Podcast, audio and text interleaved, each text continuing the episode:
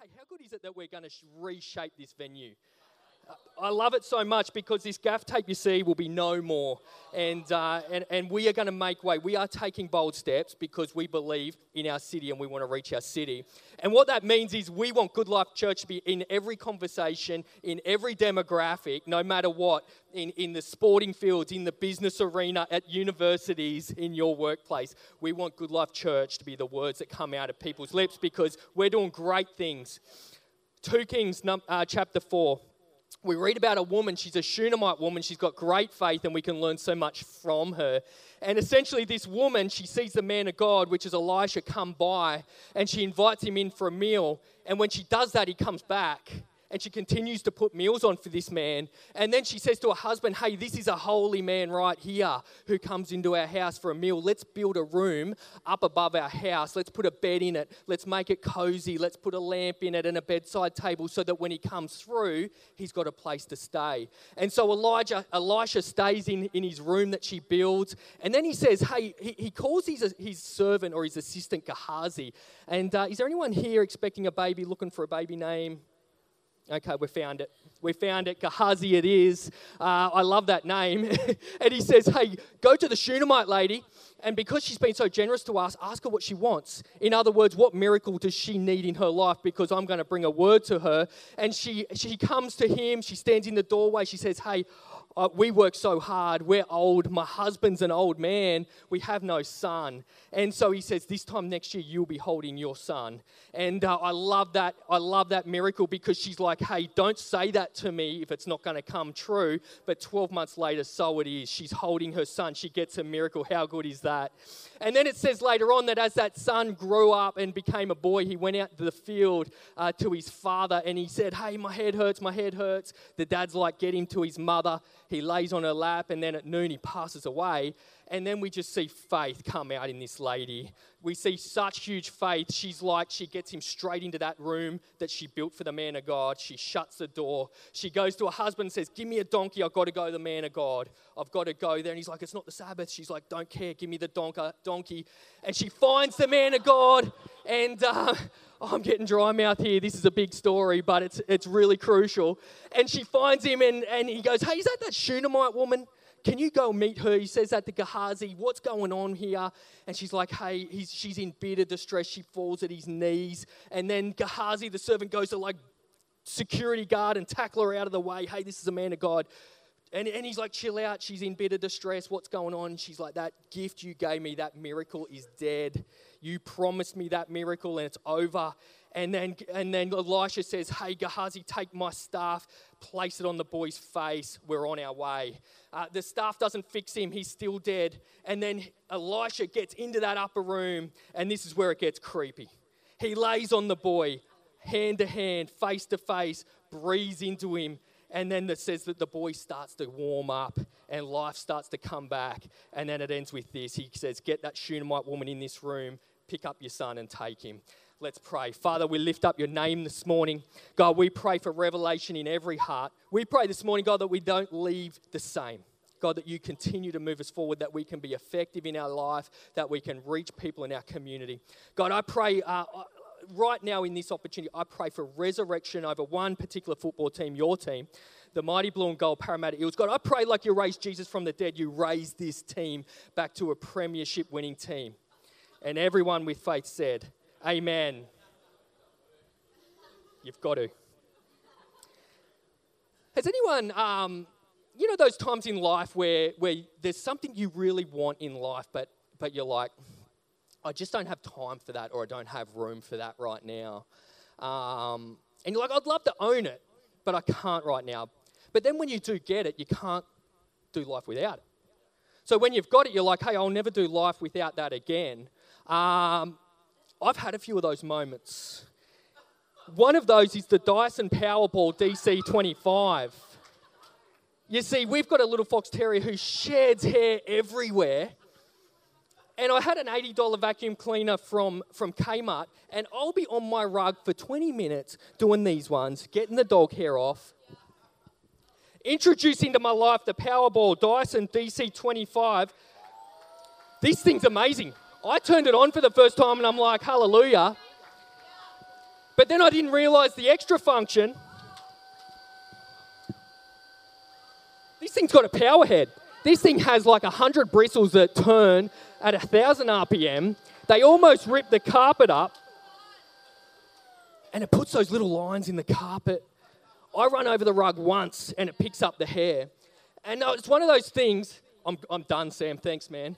It's one of those things in my life that I'll never do without a Powerball D C twenty-five ever again. When that thing dies, we're finding the cash and we're getting another one. I've got another thing in my life as well that, that I can't do without. Oh, and by the way, if you buy a Powerball D C twenty-five today, you'll also get Dyson uh, Magic Mop as well, free of charge. Another thing, I... I For those who don't know, I'm a dental hygiene guy. I take it really seriously. I pride myself on dental hygiene. It's weird, but it's my deal. I floss every day. I can't remember the last time I didn't go to bed without brushing my teeth.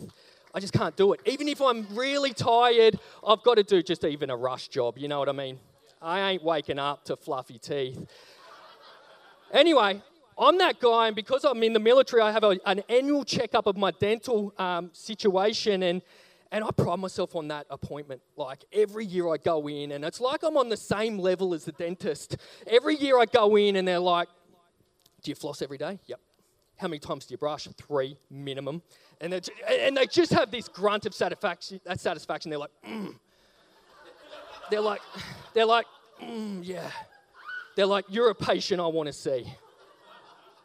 And I just have such satisfaction out of that. Like, I'm like, dog, fist bump it, because we're on the same level. I'm almost a dentist. Like, he would almost make me a dentist just because of my experience of dental hygiene.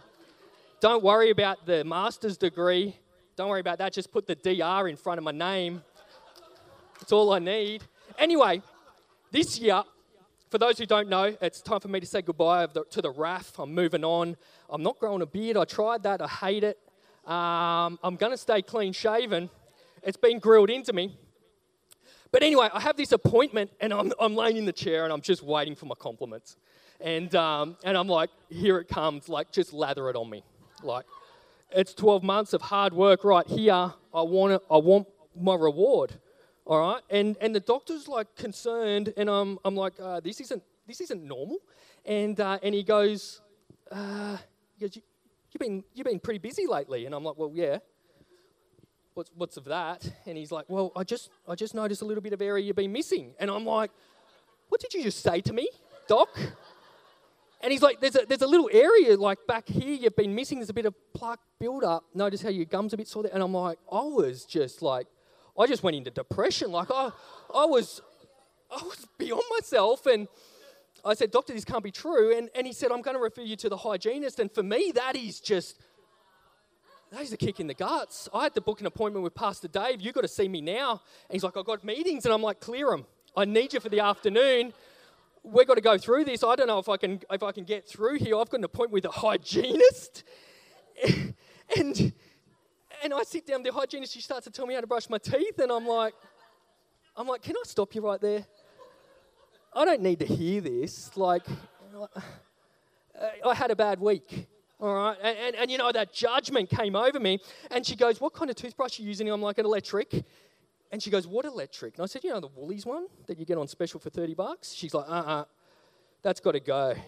And I went, oh. And, and it, but it's good because it brought me up to a new level of dental hygiene. She goes, you got to cut that out. You got to get to the shaver shop. They've got specials on the Braun Genius nine thousand. This baby right here, and you know it's good because it's got the grip. You know what I mean? It just fits so good in your hand. I love it so much. And then once I got this, it's like you turn this sucker on, and this would power a light aircraft. This is amazing. You put this in your mouth, and the plaque just flees. It just hears the rotations, and it's like, I ain't got time for this. I'm out. And so this has changed my life to the point where if I lose my Braun or it stops working, my Braun Genius nine thousand, I've got to get another one. We've got to do whatever it takes. We've got to go to pinch fund.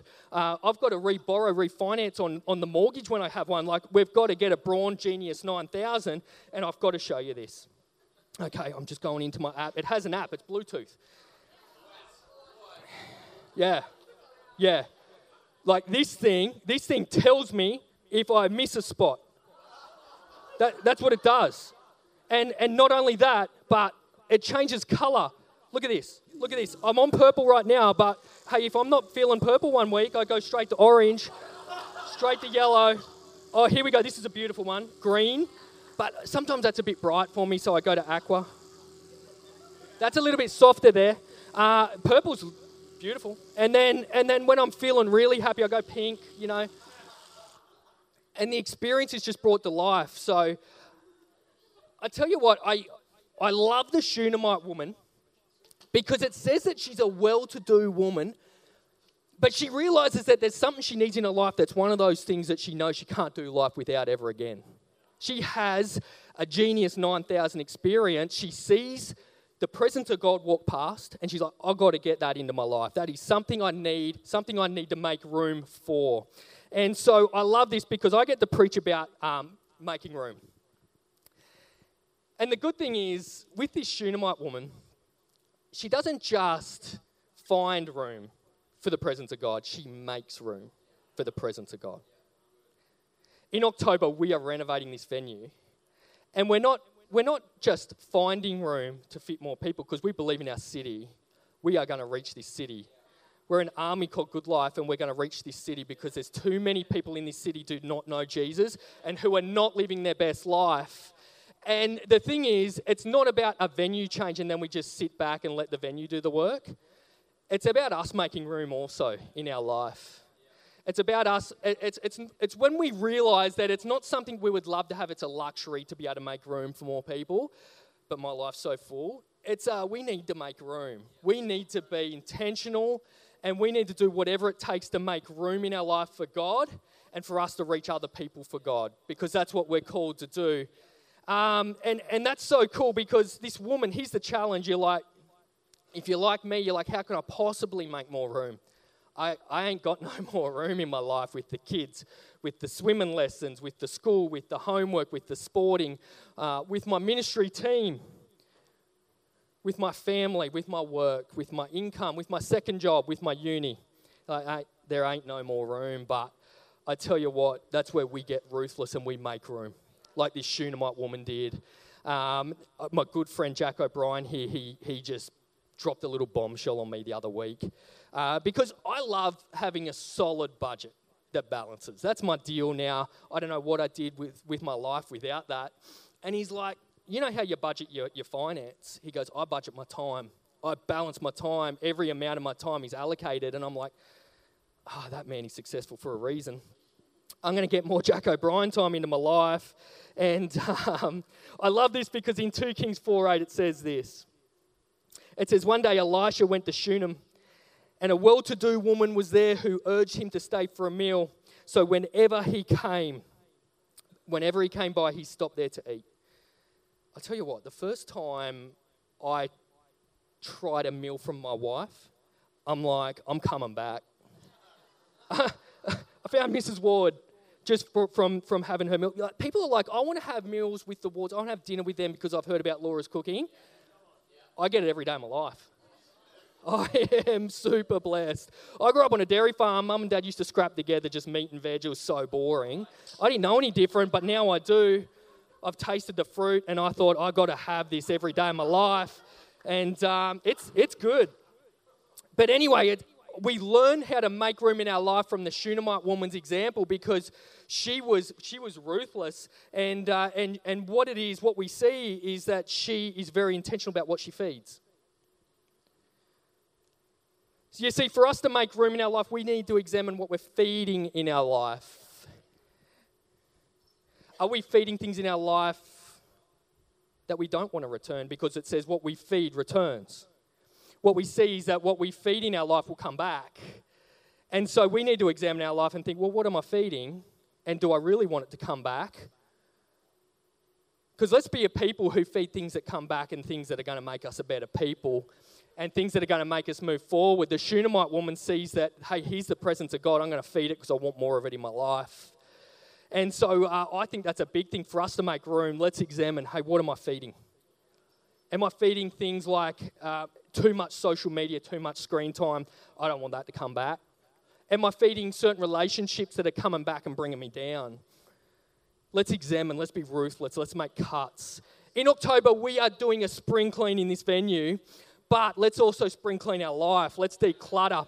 It's a redefining of who we are because we want to be purposeful people. We want to make a difference on this planet. What are you feeding in your life? I want you to turn to your neighbour and say, I'm making room. And then turn to the neighbour that you don't usually pick next, you know what I mean, the one that didn't get first choice, and say, I'm making room. Love the awkwardness. Love those awkward moments. Come on, church, there's power when we see a God opportunity and we feed it. Whether that's an early start in the morning, setting that alarm clock a bit earlier and saying, hey, this is for you, God. I'm making room. I'm not finding room. I'm making it. Whether that's connect group, hey, here's a moment to press into God and know Him more. I'm making room for that. Whatever it takes. Lunchtime walk with the headphones on. In two Kings four, nine to ten, it says this, uh, and it'll be on the screen if you do need it. It says that, uh, she said to her husband, I know this, this man who often comes our way is a holy man of God. Let's make a small room on the roof and put, it, uh, put in it a bed, a table, a chair, and a lamp for him. Then he can stay there whenever he comes to us. I love that so much because um, we, look, let's be honest with ourselves. We are so good at building mansions and having so many rooms in our life that are so full. And then when it comes to God, we think, hey, I'm just going to clear a corner or a shelf for God. We are good at that. This Shunammite woman, she, she doesn't go to her rooms that are already full and just try and clear a corner. She's intentional. She says, uh-uh, I'm making a room. I'm building a room. I'm not going to just clear a corner because that's putting God secondary and all the stuff in our life primary. Because look, if if we don't make room, if we're not intentional, the things that scream at us for our attention will take precedence. They will be primary in our life, and that's just the way it is. We'll have good intentions to make room for God, but hey, if we're just clearing a corner, it'll just get filled up again. This Shunammite woman, she makes room, and she fills it with things for God. And she does not allow any storage, any junk, any dust. This is a holy room. It is so powerful when we make room for God. Here's the deal. At, at Good Life Church, we're people that we give up things we love for things we love more. And for us, that is being effective on this planet. And we believe that God has a purpose for your life. And we believe that God wants you to make a difference, not just exist. And so to do that, that's why we encourage you as an army, as individuals, but also corporate, let's make room. And let's turn this city upside down. We're going to reach this city. It's going to happen. It's not a maybe. Newcastle Church is going to know, Newcastle City is going to know Good Life Church, I tell you that. I love this because she builds a whole new room and she says it's an upper room. And it's a room that's above every other room. It's not a lean-to. It's not a shade sail. It's not a little bunning shed that you put together to put the lawnmower in. It's a room, a, an upper room that they build, and it is over every other room. So for us to make room for God, we need a room that comes before every room, that when we build this room, that is precedence, that is our priority, and that becomes our new one hundred percent, and everything else comes in after that, just like budgeting our finances. Can I hear an amen? That's what we do for God. That's how we make room for Him. You know, when I was a young guy, I struggled with porn addiction. And there were points in my life where I didn't think I'd ever beat it. And there were so many opportunities to become a victim because my workmates and, and the people I grew up with normalized porn like it was just a normal thing. They talk, joke about it. They share it. Um, it was just, it was just in my fabric of my life. It's just what I did. It was my go-to, and I couldn't break it. Then comes God in my life, and I felt convicted. I'm like, hey, I'm going to beat this. But for the first couple of years, I couldn't. And it was a cycle that I couldn't beat. And I'm, I just remember saying to, like, saying to God, I can't beat this. This is impossible. This keeps getting me. I can't beat this. But I want to tell you right now, for those who are struggling in any addiction, you will beat it. It is beatable. But here's what I found is that when I stopped feeding it, it stopped returning. And then if I had a slip up, I just stopped feeding it again. And it just got stronger and stronger. And so whenever I meet with young guys who are like, hey, I'm struggling in this area, I'm like, hey, you got to put distance between that and you. You got to stop feeding that thing. It will stop re- It will stop returning. And then when we, when it stops returning, we now have more room for God. When it stops returning, we now have room that that filled. We now fill that with things that make us a better a better person, makes us more effective. When we feed the presence of God, it returns. And then when we make room for the presence of God, miracles start to happen. I don't know about you, but I want to live a life that has miracles. I want to live a life that stands out. I got saved at twenty-one, and I was so gung-ho, I got on the phone to my dad, and I just start, like, I'm like, this is such good news, he's got to hear it. And I just, I just banged on about my experiences with God, and he's just like, okay, what's going on here? He just thought it was another fad. Um, but what I find is just living a life where the presence of God is so evident is so powerful. We do that when we make room for God. Mar- miracles happen from that room. See, we get so caught up in working hard, and we can work hard. Working hard's great, but if we only work hard, that doesn't bring miracles. Having room for God brings miracles. Two Kings uh, four, in verse eleven, it says this. It says that one day when Elisha came, he went up to his room and lay down there. And he said to his servant Gehazi, he said, call the Shunammite. Uh, I really wish they put a name in there, you know what I mean? Like Shunammite woman. It's just odd, isn't it? Anyway, neither here nor there. Uh, so that's that's a, a sermon for another day. So he called her and he said to he, he, she stood before him, and Elisha said to him, hey, tell her you have gone to all this trouble for us. Now what can we do for you? What can be done for you? Can we speak on your behalf to the king or commander of the army? And she replied, I have a home among my people. Uh, and he said, well, what can be done for her? Elisha asks again. He pressed the matter. Gehazi said, she has no son, and her husband is old. Then Elisha said, call her. So he called her again. She stood in the doorway. And this time next year, he said to her, he said this, this time next year, you will hold a son in your arms. Which leads to my next point, number three. What the Shunammite woman was very intentional about what she believed for. For her to make room for God, she's intentional about what she's believing for. It's so much more than just working hard, because we can work hard and hard and hard, but there's no miracles come from that. It's when we make room for God in our life. We can get so caught up with hard work and just forget God in our schedule. And who knows, that is just a recipe for burnout. When we're intentional about making room for God, miracles happen in our life. What are you believing for? What miracle are you going to be holding in your arms this time next year?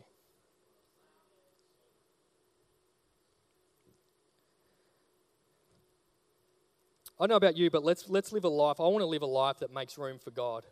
I want to live a life that's living smarter, not harder. Because godly principles work. And when we bring them into our life, it, it makes a difference. It works. I love this because uh, as a church, we're making room. We're making room for us, and we're making room to reach our city. In Second Kings, on, on chapter eighteen, sorry, verse eighteen, it says this. It says, the child grew, and one day he went out to his father, who was with the reapers. And he said to his father, my head, my head. And his father told a servant, carry him to his mother. After the servant had lifted him up and carried him to his mother, the boy sat on her lap until noon. And then he died.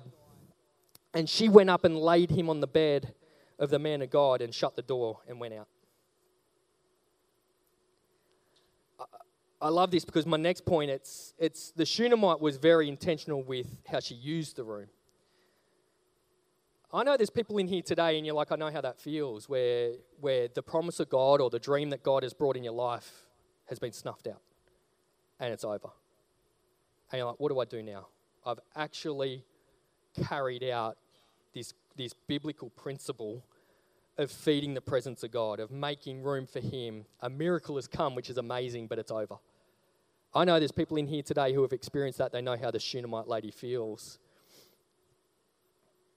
And the temptation in that moment is to put a lock on that door and board it up and say, hey, I tried the God thing and it didn't work for me. I'm taking control of my life. But what we read there is this Shunammite woman, she actually uses the room for its potential. She doesn't board the room up. She doesn't shut it down.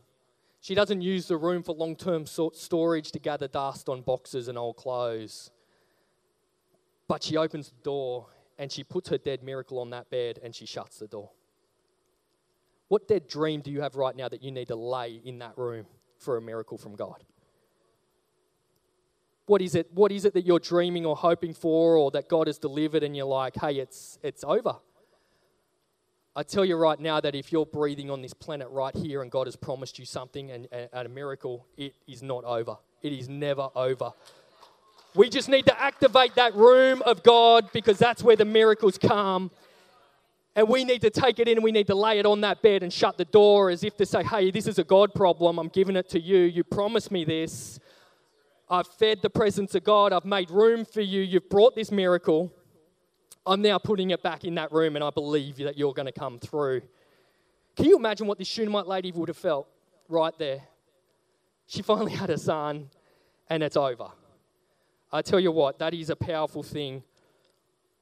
I believe God wants to restore someone here today. I believe He wants to restore dream right here today. I believe God wants to restore a miracle right here today. Let's be a people that believes for their absolute best from God. I love it what I, I love it what, what Asengale said when they were on platform the other day. They were talking about the miracle God brought in, in Gail's life when she was completely miraculously healed of cancer. And he said, you know what? We prayed and we believed for the best. I love that. That just, that woke me up. Let's be a people that believes that God will bring the miracle and then He'll bring it back to life again. I love that. She takes it to the, the room of God, because that's what it's designed for. If I can have the keys, that'd be great. The Shunammite woman, she realized that this is the room where the miracles come from. She realized that no matter what, whatever she's believing for, it belongs in that room. It's not going to come from her efforts. It's going to come from that room. I, I tell you what, when we get a revelation of this pattern where we see an opportunity for the presence of God, we feed it. Then when it returns to us and we continue to become closer and closer to God, let's make sure that we're intentional about making room for Him. And then you watch the miracles come over your life. And, and these miracles will not only change your life, but they'll impact the city, because the people around you will see that God is in your life. They'll see the change. They'll see the difference. I want to share with you a little testimony here. I've shared it on platform before, but I love this because the Shunammite lady realized that, hey, she was well-to-do. She was a well-to-do woman. She had everything. They worked hard. Her husband's out in the field reaping, but she's like, there's something I need in my life that's a genius nine thousand moment. Something in her life that she can't do without again. And I love the process she took to get it. It is a biblical truth, and if we adopt it, it's going to change us forever.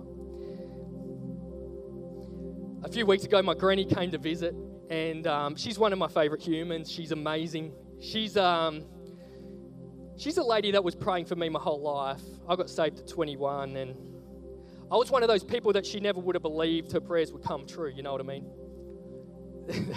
I was a lost cause. And it just tells me that we're a church that, that is believing for our city. We're a church that wants this to be a home for everyone. And when people come in this door, we need to realize there's a story behind them. There's someone who's been praying for twenty years. Their journey has been huge, and when they come in here, let's be a home. And my granny came in and she was so blown away that we weren't about just putting on a service. We weren't about our own agenda. We weren't about our own jobs and duties. She was in here early. She was blown away by the, the, the hospitality. She was blown away that we brought her in and she was our family. Within the first two minutes, she felt like she was our family. B got her a hot chocolate. Mary sat with her and had a chat, and then got her another hot chocolate. And then we reserved a seat for her. We just made her feel so welcome. And that's who we are as Good Life Church. We are a home for people who need a home. And I love this lady because she's been through so much, and um, and she's such an inspiration for me. You see, in, in two thousand fifteen, she lost her daughter and granddaughter in one flash at Valla, uh, mid-North Coast. There was a car accident.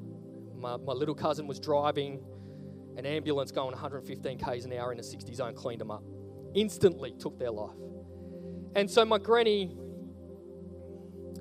goes from being a grandmother back to being a mother all over again at seventy-five years of age. She loses a daughter, she loses a granddaughter. And so, so luckily, her other granddaughter decided not to get in that car that day. But she became a mum again. And she told me that what got her through was she had made room for God in her life. There's nothing but God that got her through that. Not many people bounce back from something like that. She had an opportunity to board that room up and to put a lock on it and to let it gather dust. And to say, hey, I tried God and it didn't work. But she actually used that room for its potential. And she gained strength. God pulled her through in that time. And, and the thing is, not only did she pull through, but she reached people at the same time. You see, that Ambo driver was in the wrong. And she had a life of hell ahead of her because she got dragged over the coals. She's in court. She's in trouble. And my granny, we, she gathered the family, and we became family for that lady who didn't have a family, who was in desperate need. She's going to lose her job. Her life is over. She's the one who actually locked eyes with my cousin just before her life was over. So not only did she have to deal with that trauma, but she had to deal with the trauma that she's probably going to lose a job, and she killed two people. But on that day, when she had to face court, my granny's there with my family, arms around her, leading her into that courtroom. And you see the, the reporters are there. They're trying to get a good scoop. They're trying to say, hey, you got to be angry with this woman, right? She's in the wrong. She took your daughter and your granddaughter. Give us the scoop. And all they got was, my granny's there for this lady. She's now our family. You see, when we have a room that is designated for God, that's where our strength is. That's where our miracle comes. That's where we change this city. Let's be a church that changes the world together. You see, in October, it's not just a spring clean. It's not just a venue change. We're spring cleaning ourselves personally. We're reshaping our life. We're going to stop feeding the things that we don't want to actually come back. We're going to cut it. We're going to redefine ourselves as people of God, men and women of God who are effective in their world. That's what this is all about. How can we make room for more of God in our life? How can we make room for more of our city? I believe that we're going to become a church where, where, where people cannot help but talk about Good Life Church in every arena, in every aspect. We've got a city that needs God. Let's be a church that makes a difference. Let's be a church that is intentional about people locking onto their purpose and thriving in that.